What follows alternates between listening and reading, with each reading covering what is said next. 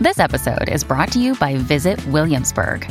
In Williamsburg, Virginia, there's never too much of a good thing. Whether you're a foodie, a golfer, a history buff, a shopaholic, an outdoor enthusiast, or a thrill seeker, you'll find what you came for here and more. So ask yourself, what is it you want? Discover Williamsburg and plan your trip at visitwilliamsburg.com. Another day is here and you're ready for it. What to wear? Check. Breakfast, lunch, and dinner? Check. Planning for what's next and how to save for it? That's where Bank of America can help. For your financial to-dos, Bank of America has experts ready to help get you closer to your goals. Get started at one of our local financial centers or 24/7 in our mobile banking app. Find a location near you at bankofamerica.com/talktous. What would you like the power to do?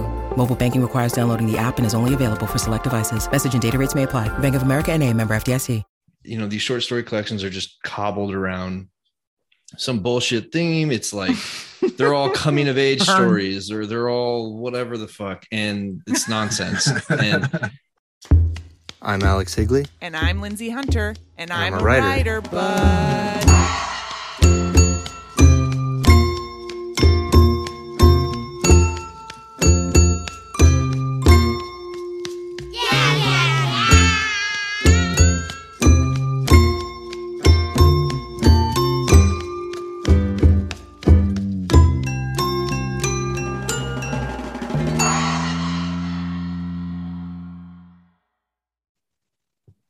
Welcome to I'm a Writer, but. Today we have Chris Stuck.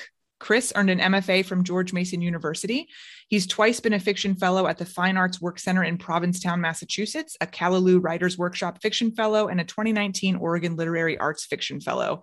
His stories have been published or are forthcoming in American Literary Review, Bennington Review, Kajibi. Is that right? Kajibi? Yeah, I believe so.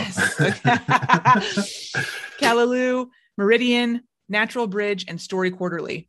Give My Love to the Savages is his first book. Welcome, Chris. Welcome. Thanks for having me. Thank you for being here. I've been listening to your book on Audible, and I forgot the name of the man who reads it, but he's so good, and your stories are so alive, and I'm just so happy that you're here with us. Thanks. What are you going to read to us? I was going to read a story called This Isn't Music. Yeah. It's the beginning. It's in second person. Some people think that's hacky, I guess, the second person, but it worked. Hell no, so I love that. Yeah, no, yeah. I love that. So, this isn't music. You are an asshole. Remember that when you meet Billy at the bar. She's in a booth in the back. A beer sits across from her. Every few seconds, she looks for you over her shoulder and then turns back around. You're so late, you could just go home to your wife and let Billy think you're a no-show. You are a known asshole. Another person thinking so won't be the worst thing in the world. Yet here you stand in the bar doorway thinking, this is Billy, you have history. She already knows you're an asshole. You might as well just walk over to her. About time, Dicko, she says. You are a dick, so distract her. Say, black girl, don't you know it's bad luck to sit with your back to the door? Shut up. Sit down. She fires up a fresh smoke. I've been waiting so long, I'm drunk already. Of course you are, you say. You drink too much. So stop your gripe, and I'm here now. You can get drunk all over again. Don't worry, she will. Billy is an everlasting tomboy, though you won't admit it, it's always turned you on. She lifts weights, heavy ones. She fixes old cars. She drives a truck down at the quarry. Once she was even voted runner-up for Women's Arm Wrestler of the Year by the American Arm Sport Association. She nearly won the world championship too, but she was defeated by a 6'5" woman who many thought was on more steroids than a horse. Billy's toughness has been obvious to everyone since you were kids. It was even obvious to you, so much so that to this day, you're pretty sure she can still whoop your ass. Where the hell were you? Remember, you're an asshole. Answer accordingly. Say, I was home. Unlike you and everyone else in this bar, I actually have a life, dreams, aspirations. Her tank top is stretched over her breast like the skin of a drum. Try not to look at it. Instead, watch her make a fist out of one of her big hands and wave it at you. Your dreams and aspirations will only get you hurt, black boy. She's probably right, but don't say so. Say, as usual, black girl knows nothing of what she speaks. Black girl has never been anywhere. She mimics you. Black girl knows nothing of what she speaks. She waves her thick middle finger now. How come you always sound like you're talking backward? College, you say. It does that to you. She grunts. Lucky I never went. You are at the weigh station, not the actual weigh station out on Highway 13 where vehicular weights are inspected, but the bar called the weigh station. It's a trucker bar. Yes, you hate it. It's the kind of theme bar you find only in towns like Rock City, your hometown, population just over 1,000. No one but you can see the humor in having city in the name of a place so microscopic. Barely anyone in the state has even heard of it. When you went off to college eons ago, you told your two white roommates that you were from Rock City, and they thought you were talking black. They thought you were referring to some East Coast drug-infested metropolis. They said, "Is that Baltimore or New York City?" And you said, "No, it's Rock City, as in Missouri, the state we are presently in." They nodded at each other. They could already tell you were an asshole, but at least you wouldn't steal their IBMs. Never mind that. Marvel at the kitsch of the weigh station. Yes, it looks like a junkyard that's been awarded a liquor license. Rusty manifolds, carburetors, and transmissions hang by thick wire from the ceiling. The bar stools and tables are made out of old truck wheels, and there's an actual Peterbilt dumper parked on the roof. It spews exhaust out of the side pipes when the place is open.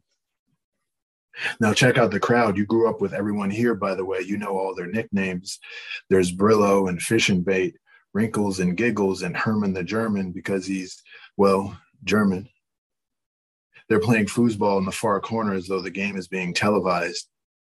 The jukebox, that crusty thing that still plays actual 45s, has the entire Kenny Rogers catalog, and wouldn't you know it, The Gambler is playing right now. There's a lot of flannel, a lot of chains hanging from wallets, a lot of scar-toed work boots. An old guy named Racist Randy, who actually used to be your high school shop teacher, is even sitting at the bar wearing green hip waders. It's your worst nightmare. Everyone smokes, everyone drinks, and every last one of them, including you, to your utter dismay, drives a truck down at the quarry, hauling rock and gravel out of a big hole in the ground. Thank you, Chris. As I was texting, usually, you know, while we're reading these books for the show, Lindsay and I will be texting back and forth with some thoughts. And the thing I kept texting to her this week was, I love how varied this collection is, and that story to story, you're just surprised as a reader. And it's one of my favorite types of story collections in that, you know, going in, you may have some sense of what the unifying thread is going to be between stories or anything. And then to have your expectations just completely exploded is so exciting. It's one of my favorite experiences as a reader. And this collection has that all over the place. I wanted to know how this group of stories came to be the collection. And if you think of the collection as varied, or is there something, or do you think of it differently than that? Is there something that unifies these stories that maybe I'm not seeing initially? Thanks. I appreciate that. No, that's exactly what I wanted. I wanted a varied collection. I didn't want to kind of just do the same thing over and over again. Mm-hmm. Basically, the stories, probably our reaction to other stories or novel ideas that just didn't work out, and I was always trying to find something different or something I've never seen before, so that's basically what I was going for with everything, you know. I mean, even you know, there's a few stories in there I can't believe got made it in there that my editor was cool with. So like the penis story, yeah, yeah. And I had that story like buried in the middle of the book because I figured, you know, I got to have some warm up stories before people get to that story.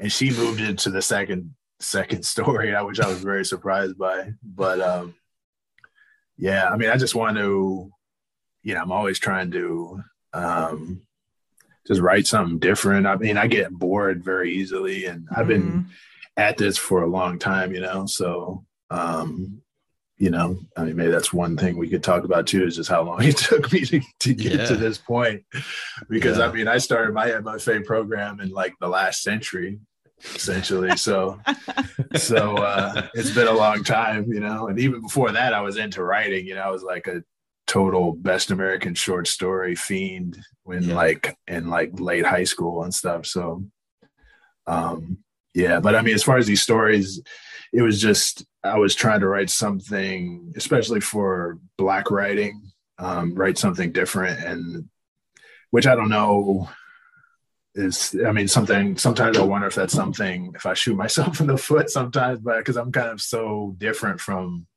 a lot of other Black writing that I don't know if I can be fit certain expectations maybe, but I don't know, I just gotta go. That is such a, like a, I mean, I totally understand where you're coming from in terms of like believing that there are expectations on a certain kind of writing, and then really worrying that, well, shit, I don't fit into this. So therefore, you know, and then your mind just starts spinning. I totally, it's such a bewildering and unfair thing to do to yourself, I would say, but it's inevitable, you know, like it's, you know, you read a ton, and so you know what's out there, and then trying to think where your thing fits in, you know, it can be daunting. It's also so clear that you are that kind of that reader and writer, Chris. I mean, I think the title story, when I started reading the title story, I was like, okay, I think I've read a story like this before, and then that first story it pushes so much further than you're expecting as a reader. And really it's much stranger than you're expecting in that initial opening paragraph, in a way that I just found stunning. I mean, but the specificity late in the third, I mean, late in the last third of that story is, I think, just like, I knew that this collection was going to be different even before I finished that first story, because like, it's clearly written by a writer who loves short stories and has an appreciation for a certain type of sentence making, a certain type of American speech. Mm-hmm. I thought of honestly, one of my favorite writers. I thought of Brad Watson reading this collection because of story to story, just how varied it was, but also it's American in that there's cities from all over the country here. There's all sorts of kinds of people. It's obviously steeped in a tradition of Black writing, but to me it's like this is like steeped in just American short story writing. I'm going on and on, but I really love this book, my friend. I appreciate that. I mean, I'm glad I'm so happy when people say to me exactly what I was thinking, because like I wanted it to be about a very American book, you know, and so many, you know, I grew up reading, you know, even all the way back to like Dubliners, obviously, and like collections that were about a place, or like Lost in the City by Edward Jones and stuff. Mm-hmm. Yeah. But I didn't want to just do one place. And when I was younger, I wanted to, but it never really worked out. And then, but, you know, as I got older, I traveled and I lived in a bunch of different parts of the country. I realized I wanted it to be about America, you know, so and have that be the I mean, even down to the cruise. I mean, I have family members that go on cruises, which seems like a huge, I mean, I know people in other places go on cruises, but it seems like a very American thing to me. So, or like a Mexican vacation too, you know, so, right. Yeah. I mean, I appreciate that. I mean, yeah, I mean, I've been reading story. I was always more of a story person anyway, and I know I told you guys, y'all, I got a novel out there and everything, and but stories have always been my thing, you know what I mean? And yeah, so that's how I'm glad you pick up on all of that. What were some of the, were there collections that you kind of had as lodestars in putting together Give My Love to the Savages, or were there, you know, writers you were thinking about as you were putting this together with your editor?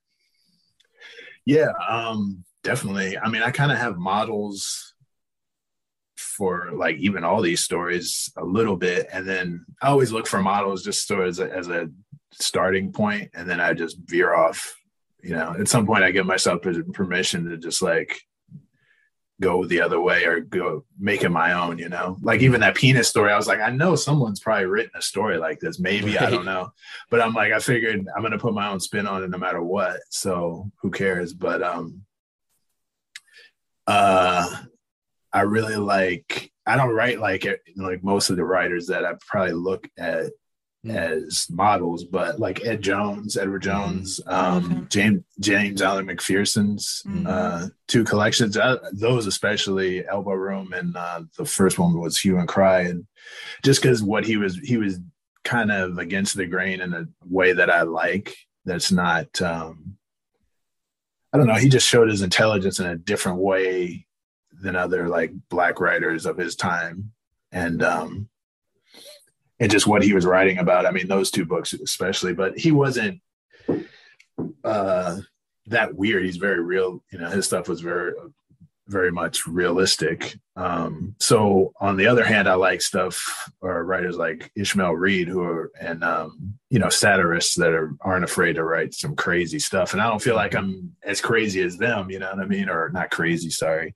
I mean, as bold as they are, but, so I try to mix sort of, because I really like realism, but I really like with satire, you can kind of make fun of things or say something about the world that in realism, it can maybe be too heavy-handed or too stiff or whatever. So I like to be able to blend those two things together if I can. Mm-hmm. And yeah, I mean, that's what I was going for. But they're more contemporary writers like... Nafisa Thompson Spires. I like her stuff. I like how she's funny. She's not afraid to be funny. And I like that.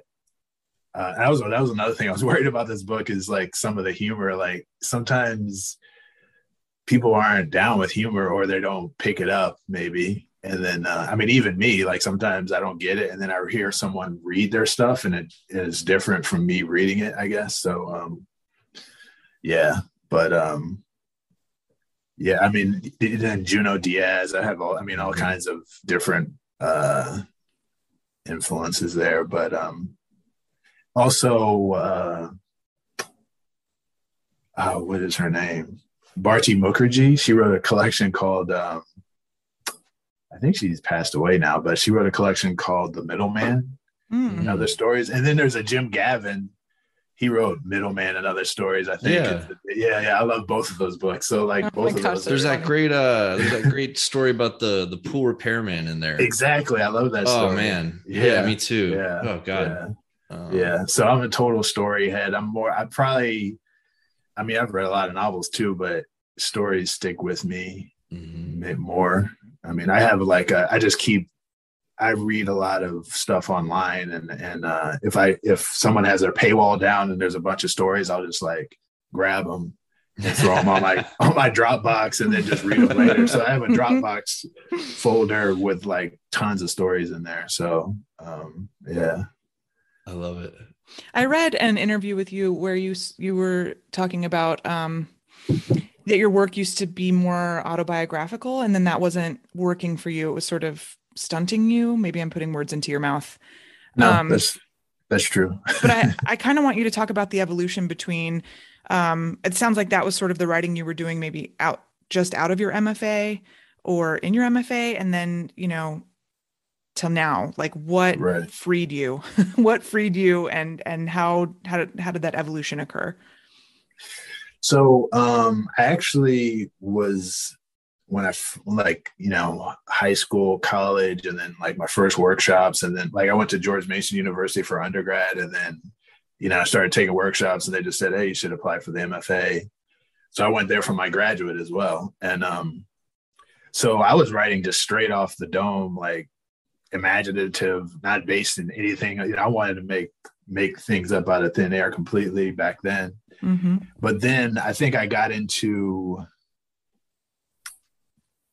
I don't know. I guess I think I just fell into auto. You know, that's not that writing autobiographical stuff is easy, but I was around my family. I was around my brothers, my older brothers, and I was in graduate school. So I'm seeing their trials and tribulations. So I started to see, you know, this is around the time like The Wire was out. Mm-hmm. So you just start to see it, and some of their issues were similar to the characters on The Wire, let's say. So I was starting to say like, oh, maybe I could sort of, and like, they were so into it. They were like, you going to write that story about me? You going to write that? You know, it was like, so they were like, and I'm like, you know, I was just trying to make it work but I was too close to them. So it didn't allow me to be creative. Mm-hmm. So it was more like, just like, it was too factual and too, maybe now I think like the first story is very autobiographical, but at some point I was able to put enough distance on it to start making stuff up. Maybe around like halfway through that story, like that's when it goes off into, you know, Never Never Land. But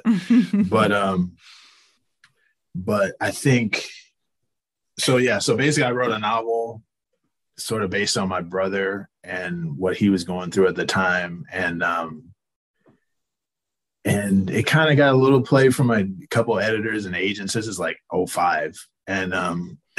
And, but it never felt right. And then, you know, so throughout this whole time, you know, I got my MFA and I graduated in 2001. I would like really go hard at writing, try and get somewhere, fail, you know, sort of fall back and then kind of regroup, you know, the whole time I'm working and stuff and like figuring out my life. And then I'd go hard again for like 4 years trying to make some headway and to see what happened, and then, you know, fail and then fall back. But it was always there, you know, I was always trying. And eventually I think what it finally led up to this book is I had to sort of gather up enough different stories that finally, use my imagination the way I wanted mm-hmm. it to be used, I guess. So some of it, I mean, that's what I tell younger writers too, is like, some of it's just like, sometimes you just got to wait. The right ideas have to come along. I mean, you can't make it happen necessarily. You know, I mean, anyone could write like some Updike kind of rip off and get it published probably, you know what I mean? But no, please, like nobody do that. we're done with that. Yeah. But I mean, something totally original that only you could do. I mean, that's what I was always looking for.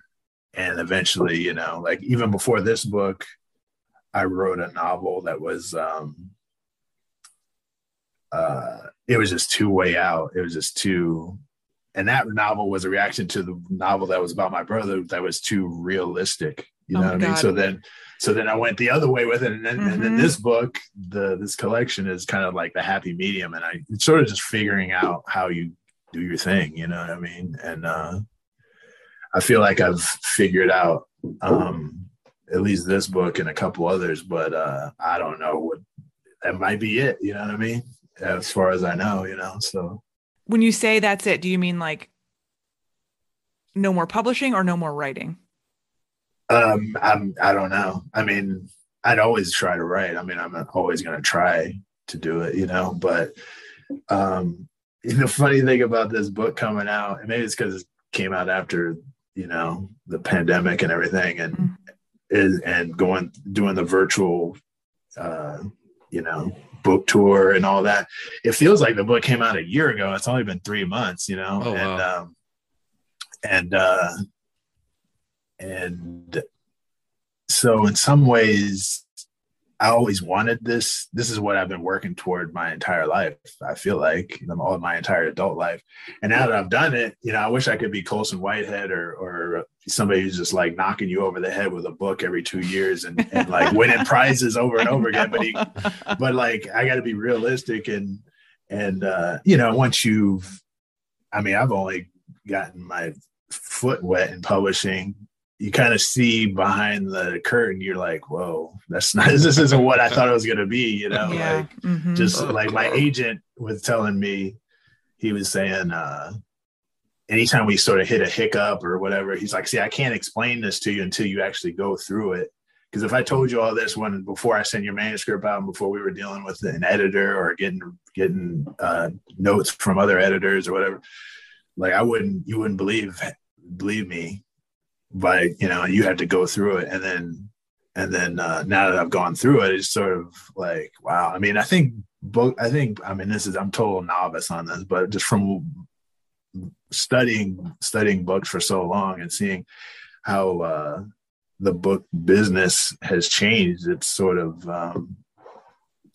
I don't know. I mean, I don't know how I would feel about, I mean, it'd be cool to be like Sally Rooney and like to have that kind of like money or something and mm-hmm. that kind of stuff. But like, I'm sure she has to, well, I don't know. Maybe she doesn't. Seems like she's kind of a shot caller right now, but it seems like someone in that position might have to do all kinds of things I might not want to do. You know mm-hmm. what I mean? Mm-hmm. So I don't know. What are the things you wouldn't want to do? Well, I mean, just doing a virtual book tour was kind of nerve wracking for me. I'm not I wouldn't say I'm like shy or anything, but I'm definitely not an in front of people.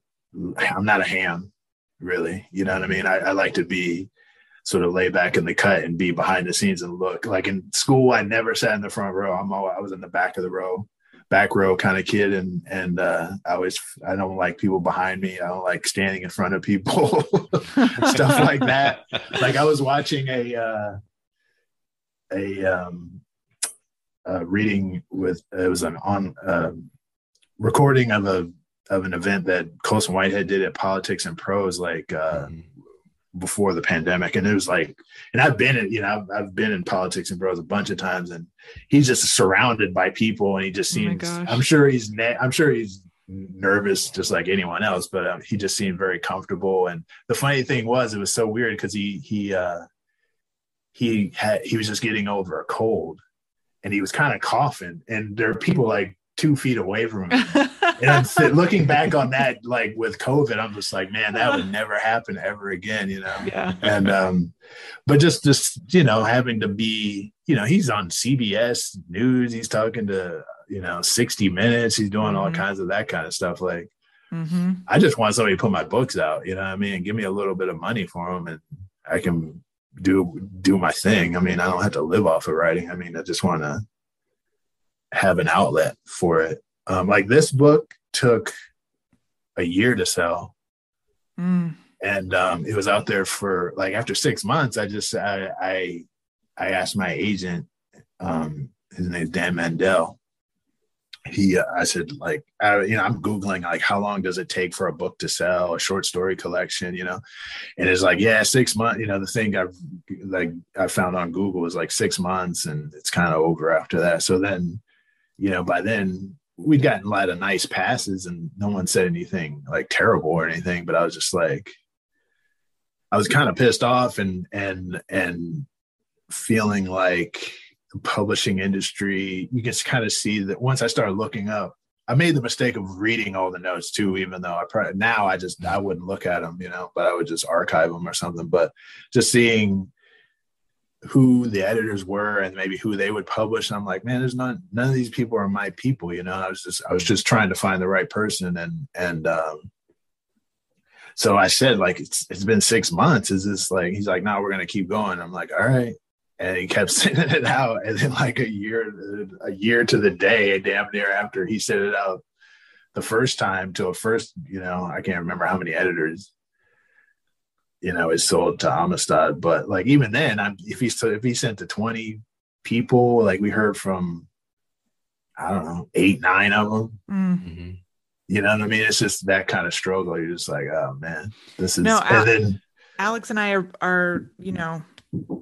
We have been, and we are in that same yeah. sort of thing. Yeah. And, you know, I think it's your agent tries their best to say like, what you can expect, but they don't know, you know? Yeah. And I don't think I've ever heard that someone was out on submission for a year and got accepted. I think that's like, people are going to hear that and be like, well, shit, that sounds awesome. You know, like, let's go. I hope so. Yeah. You know? I hope so. Yeah. Yeah. But definitely. That's it's so crazy because I'm still on submission right now, Chris, and I totally understand. Like you want to read median into, you know, different lengths of time for responses or different types of passes or whatever. And it's just like, none of it means anything until someone buys the book. It's like nothing means anything at all.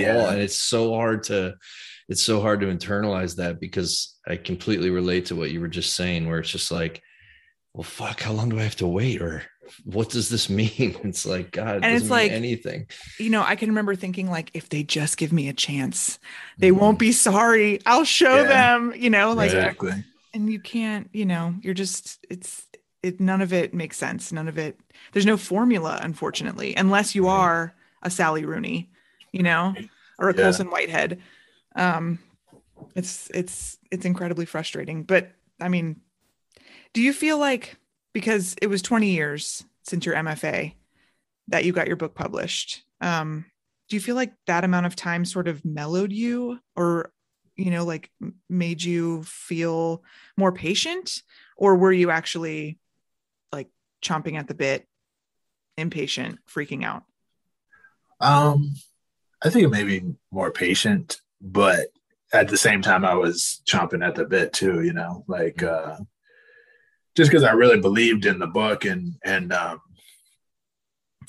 was, I don't know. I mean, I'm sure you felt this way too. You're like feeling like you're like fighting against some system that's trying to hold you down or something. It's like you said, if someone just gives me a shot. But at the same time, while this was happening, I was getting these stories published too by literary journals. Like, they're picking them up left and right, and I was just like I wasn't sending stuff out pretty much that whole time until these stories. Like, nothing was ever right enough for me. And so like, I remember back in the day where, like, you know, this is pre-internet, like you had to go to, I don't know, the library or Barnes or Borders or something and get that big book that had all the literary journals. And it was like a big, that's how old I am. You know what I mean? So like, I can't remember. That was a short story marketplace. That's what it was called, I think, maybe. But I think I definitely wasn't ready for any of this back, you know, when I was in my 20s. I was lucky to get a fellowship at the Fine Arts Work Center, like right after my MFA program. But I was totally like weed head, unfocused. I mean, I was writing, don't get me wrong, but I was just totally, you know, I was just smoking a lot of dope. And so I probably didn't use that fellowship, even though it showed me a lot, and I got to learn a lot and be around and see how other people, you know, and get sort of strength from other people, I guess. While we were there, Jonathan Safran Foer's editor came and she did a talk, and she, you know, I was like 26, you know, there were some other people around that age. And then she goes, he's 23. And she told us his advance and everything. And we were just so like, F this dude. Like, who is this guy? Like, you know what I mean? Like, we were just like, this is corny. You know what I mean? And like, I wouldn't have been ready for that. I mean, more power to him, but I would have been a mess. You know what I mean? Even before, you know, coming out with this book, I like sort of dropped any sort of vice I had and just got focused, you know what I mean? Just so I could be, so I wouldn't screw this up in any sort of way. So yeah, I mean, it's a long road, but I figured at some point I was just fine with it. I was never going to be some wonder kid or wonderkind or whatever, and once you realize that, which is pretty you realize it pretty quickly, then it's like, I just got it. At some point I'm just like, I'm just gonna live my life and write and see what happens. How many novels do you think you've written? I've written three, and one of them is out on submission right now. Yeah, this is the one that worked. Mm. The first one I held on to for like, I don't advise it. You know, I have a friend, Salvatore Scabona, he wrote his first novel. It took him 10 years. I held on to mine for like 10 years, but there was something wrong with it. And I was holding on. You kind of like, there's this whole novel idea or the novel game. Like you got to write a novel. So you're just like, well, I got to hold on to this and make it work and make it work. Meanwhile, the thing was never going to go anywhere. Mm. And at some point, as soon as my partner and I, we moved out to Portland and Portland, Oregon in 2007. And, not long after I got here, I let it go. I finally let the thing go. And, wow. And it was like a monkey off my back. And then finally, you know, and then started looking for other. I mean, I was always, you know, little ideas, the little story ideas might come to me and I could get a story up and running, you know, but like my middles sucked and I couldn't follow through. And at some point I had to just buckle down and like analyze all my favorite stories and then kind of like figure out how the magic tricks are done and then sort of apply it to mine. And then, you know, 10 years later, more than 10 years later, I finally knocked one out. So, but the novel this novel that's out on submission, it's another situation where I'm wondering if I doing the wrong thing or something. It's like I wrote a Portland novel, so which is what I wanted to do, but you know, I'm sure New York editors are like, what the fuck, a Portland novel? Like, who cares about Portland? You know, but at the same time, and I kind of finished it right before the pandemic hit, and then and did a lot of revising over that summer of 2020, and I felt bad, but I had this book situation already nailed down, so I had a little bit of money to live on, and then I could just be in the house like fixing the novel up. And but yeah, I don't know, who knows what's gonna happen with that. I don't know, have you read the Danielle Lazarin wrote an essay on I think it was LitHub, and it was about her novel not selling, and she's yes. like, I'm coming to the realization, and yes. like I read that like when that first came out, and I was just like, damn. Mm-hmm. Like, yep. That came to me at a very similar moment, and right. I was just thinking, I wish I could have this kind of grace and understanding. Right.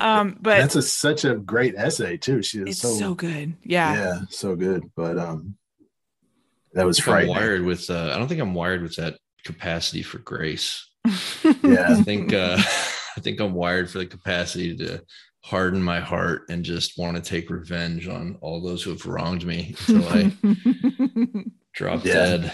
Yeah, same. I don't know. Yeah. Well, Chris, how long has it been out on submission? I don't know, only like a month and a half. Oh, so you have like another 11 months. Yeah, I know. That's what I'm saying. Like my when this book sold, my editor or my agent, Dan, he was like, yeah, this was a slow burn. He's like, most of them are going to be slow burns, I'm just letting you know. And then as soon as like I got my first couple passes, I'm like, what the fuck, man? And he's like, remember, it's a slow burn. I'm like, yeah, but like, you know, I've known people that had sold their stuff in a month. I've been around people that got big book deals, and that was like one of the first people they told. And it was just like, didn't your agent just submit it last week? What the hell, you know? Right. And then like, but he said, you know, this is what it's like, and this is how it is. So don't, you know, I know everyone wants, you know, to be that big publisher's marketplace story or whatever. Right. We were talking about this. Was it last week? We're like, it's all about just like staying in the game and just staying yeah. and staying and staying. Or no, I guess it was with Tyler Barton. We were talking about it. Right. With Tyler. And, sure. Yeah, and your agent's episode. Like, nice. Your agent's like, we're not fucking going anywhere. Yeah, this guy sounds great. This beautiful. Guy sounds like an amazing guy to have in your corner. I feel like I feel like just totally lucky that I even have just him. You know what I mean? Like whoever, you know. But the book, this collection took so long. At some point, I was like, maybe I'm just I should be a small press, writer, or maybe I would be in a better situation that way. Or, cause at some point I was just like, I'll give this collection away for like, you just published it. Don't even pay me, Yep. I just wanted it out, right. What I mean? And I have no delusions about some huge advance or anything, so. But it is so crazy. I mean, I know you have friends where what I'm about to say is going to be true. And I know it's true of Lindsay as well. It's like so many of these books that, we end up loving, when you get to know the writer, or, they become a buddy, or maybe you're friends with them at the time, it's like, maybe it'll sell third or fourth round and they had one offer. And then when the thing comes out, it's like, people love it. It'll win an award, or it'll have some huge readership, or maybe just a dedicated, passionate readership. But the book was really close to not even existing. And it's like, it really is like some person, 6, 7, 8 months, a year down the road, who's like, yeah, this is a book. And it's so impossible to stare at the finished product and reverse engineer that process. But it's like again and again, either, just with friends or people that Lindsay and I talk to on the show and stay in touch with or whatever. And you hear these stories and it's just like, it's almost always something strange, like you're saying, or unique. There's not really a huge amount of patterns to these stories, I feel like, of a book coming into the world. Yeah. Yeah. I mean, I've seen just from friends, every kind of situation, and, so you never know how it's going to work out, but there is this idea you wrote a collection. If you write a novel, they're definitely going to buy it. You don't even have to worry. You know what I mean? Oh my God. How many times have we heard that? Yeah, I know. And it's like, you almost want to believe it, you're like, I don't know, but, I don't know. So, I mean, I'm just cool with however anything ends up, what I mean? I'm like, whatever. I mean, I wrote the book I wanted to write. I liked writing it. I like writing, I've already written, I got another batch of stories that I'm awesome. I was doing, just gonna ask you that. Yeah. And so I'm, I just go with my gut feeling. I'm more of a feel person. I'm never like I don't plot anything out. I don't do any of that stuff. I just kind of just start at the beginning and just keep it flowing, and when it's not flowing, I stop and start at the beginning again and try to figure out where I went wrong or whatever. But publishing, it's interesting. It's just no one tells you that you gotta keep hustling throughout the whole thing, and just because you're published by anyone doesn't mean they're gonna do anything for you or or arrange all this stuff for you, and you're just gotta sit back. My whole virtual book thing, I had to do all that, and when the publicity, they were great, I mean, they got me a lot of attention as far as media and newspapers and stuff like that. But I don't know how any of this stuff works. So they go, Powell's, the local bookstore, Powell's, they want to do an event with you. I'm like, oh, sure. Great. Yeah. And then I'm like, can you get this and this? And I really wanted to be on the Franklin Park book, reading series. I'm like, can you give me that? Can you give me that? And I copied my agent, and my agent called me in 5 minutes. He's like, they're not going to do any of that. Oh. You got your agent is a fucking legend. Okay. Which I'm fine with, but let me know this ahead of time. You know what I mean? And, but the publicity people, were awesome. You know what I mean? Now I know that's the deal. I'm just like, whatever. But then the trippy part is you're like, well, I got this book out. So every bookstore is going to want me. Right. I was getting rejected from virtual book events. I'm like, this isn't costing you anything. I'm getting rejected. Even Politics and Prose, I grew up in that, I grew up going to that bookstore. I'm like, they rejected me. I'm like, damn. Oh my God.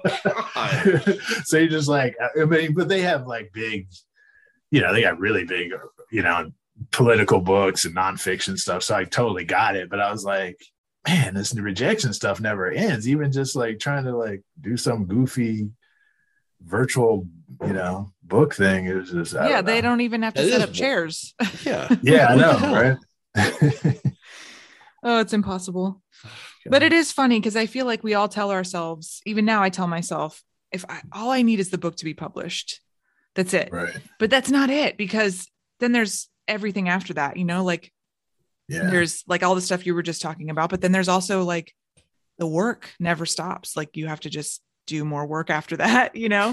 Right. And then comparing yourself to other people. Like I'd see people, you know, with a collection out too, or about to come out, and then I'm looking to see like they're getting like advance press, and then I look, I'm like, this book is not coming out for 6 months. How come they're getting all this? I mean, not even under the same publisher or anything. I'm like, man, what is going on? Why that? But you know, it's just it's so random why they latch onto this book and not that book. Like my partner, she was reading Shuggy Bain. Mm-hmm. And I looked into, I haven't read the book, but I was looking into that book, and apparently no one talked about that book that much. And then it won the Booker, and then everyone was all over it from what I read. I don't know if that's true or not, but so it's just like random. Did it win the Booker? Yeah, it won the Booker, right? Yeah, I think so. Yeah. But it's sort of random why one book takes off and then another book just as good doesn't get the same kind of press or whatever, you know. I don't know. It really is. Sometimes it does feel like they all like sit like at a big lunch and they pass a hat around the table and they put names in, and then someone picks a name out and they're like, okay, this is who's going to be. Right. Yeah. Like this is going to be the next big thing. Like no offense to Sally Rooney, but why, you know, I know she's young, and don't get me wrong, she's smart and talented, but like why her and not someone else? And why not, you know, that's why I try not to keep it up on book stuff too much, and I kind of just dip my foot into Twitter and jump out real fast. Like I'll tweet like once a month or something, but just knowing too much about what people are doing kind of takes me out of my own head, I guess, sometimes. So I felt like I had to do everything like Instagram and Twitter and stay, you know, with the book out. But then now that you have your like little month and a half run, and then you kind of like can recede a little bit, it's been good to get away from social media and kind of just get back to being in my own head. But I watched this whole video that someone sent me about how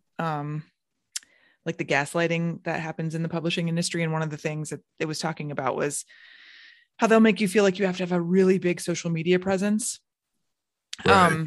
But that actually doesn't help you sell books. Right. Yeah. I could see that, you know, cause it's not like all of a sudden, because like, I had a private Instagram. I'm more of an Instagram person than Twitter, but, so I had a private Instagram, and in one of our first publicity meetings, they're like, would you mind going public? I was like, sure, whatever. And then, you know, I think I got like, I don't know, 100 more followers, maybe. If that. Yeah, I know. I don't even know how many I had before that. You know what I mean? But it's not like some people some people have a lot of followers. I'm like, why do they have so many? But they've probably been on Instagram since the beginning. I'm pretty late to social media anyway. So, but yeah, it's just weird though, how random all this stuff is. Like that one episode you did with Adam, is it O'Fallon Price? Yeah, Adam Price. Yeah. He was saying how he went to New York and he's just sitting in the lobby and he sees that thing with the carousel or something. That was book. The best. Yeah. Yeah. So I'm like, by then I was already kind of dealing with this stuff. I'm like, yeah, exactly. Yeah. Like I totally know where he's coming from. Or like J. Robert Lennon, where he said when he switched to Grey Wolf, he didn't know who would read his book when he was on the big publishers. And then he switched. I mean, not that Grey Wolf isn't big, but then he switched to Grey Wolf. And he's like, everyone read your book at Grey Wolf. Yep. Right. And I mean, I'd love to be in that position. Oh God. Yeah. I'd love to be in that situation, but absolutely. Attention, Grey Wolf. That's exactly. You got 3 authors right here. Exactly. I mean, but Chris, really back to this book, you wrote a great book. For anybody listening who's a huge short story fan, and like I am, it's, and you know, Chris obviously, and you, Lindsay, it's just like this book is really a book you need to pick up, Chris's book, because so often you know, these short story collections are just cobbled around some bullshit theme. It's like they're all coming of age stories, or they're all whatever the fuck, and it's nonsense. And these are great stories, and story to story, you're surprised, and it's exactly the kind of thing I want as a reader. So I really wanted to say that emphatically, like, this is a book you should pick up if you love short stories. Absolutely. Thank you. I appreciate that. I'm glad you liked it. Yeah, man, definitely. It's very exciting for us when we find something that, I don't know, that thrills us in this way. I know I'm speaking for Alex, but I know he agrees. It's just alive. It's a very alive book, and totally. People should get it. Give My Love to the Savages is the name of the book. And also Give My Love to the Savages, just in general. Yeah. Definitely. Thank you, Chris, for being on. Thank you. Thank you. This was a pleasure. A dream. Yeah. Thank you. This is great having you on, Chris. Thank you. Cool. Chris, we will not see you on social media. Because we're all going to be hanging back. We're all going to be just receiving. Oh, okay. Yeah. We don't need it. Okay. We don't need it. Maybe one day we can all do a Politics and Prose event. There we go. Yeah, that would be dope. Let's make it happen. There you go. Definitely. Yeah.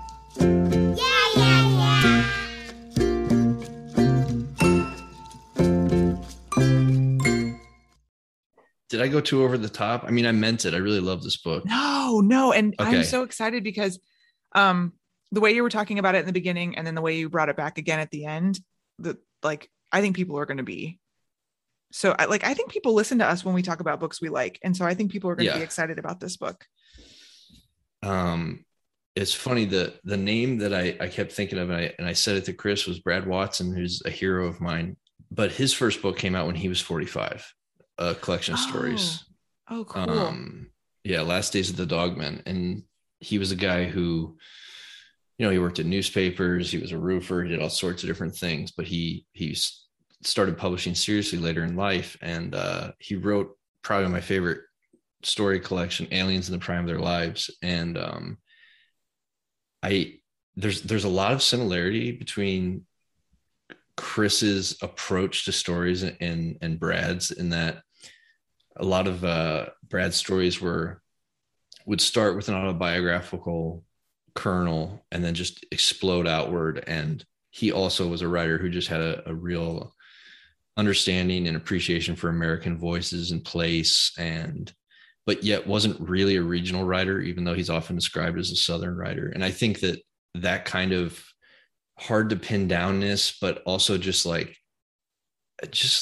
absolute authenticity as you're reading the work, is something that Chris's book has. And just a really great book, isn't it? I mean, Alex texted me and said, this book is, all caps, up to something. Yeah. And I think that's the highest praise that we can give on I'm a Writer, But. Yes. I will say that Ben was reading that interview that I referenced earlier, and he just started laughing, like he just bust out laughing. And I was like, what? And he said, there's a story in the book where this Black Republican starts turning white in the shape of states and congressional districts. And it's like, those kinds of setups are what you can look forward to when you read this book. And then just also kind of down to earth, funny, realism. There's the story where the guy gets involved with a couple trying to recruit him into a throuple, basically, or whatever.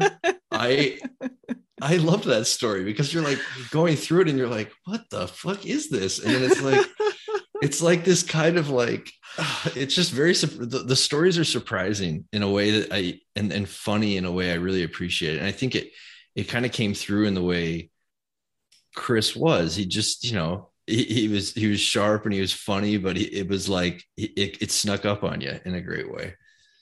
And I would recommend listening to it on Audible if you can, because the guy who reads it, once again, I'm calling him the guy who reads it because I'm an idiot, but he's so, so good. Oh, and really, cool. Yeah, just a pleasure to listen to. That's awesome. So that was fantastic. Yeah, I'm so glad he came on. Me too. What else? I read The Fourth Child by Jessica Winter. I loved it. It was... Why is that so familiar? Is that book everywhere right now? It came out over the summer. She's okay. a New Yorker. She's an editor at the New Yorker. Okay. It's her second novel. And it just gets inside the characters' minds in a way that I've never seen before. It makes jumps, you know, like you would in your own mind.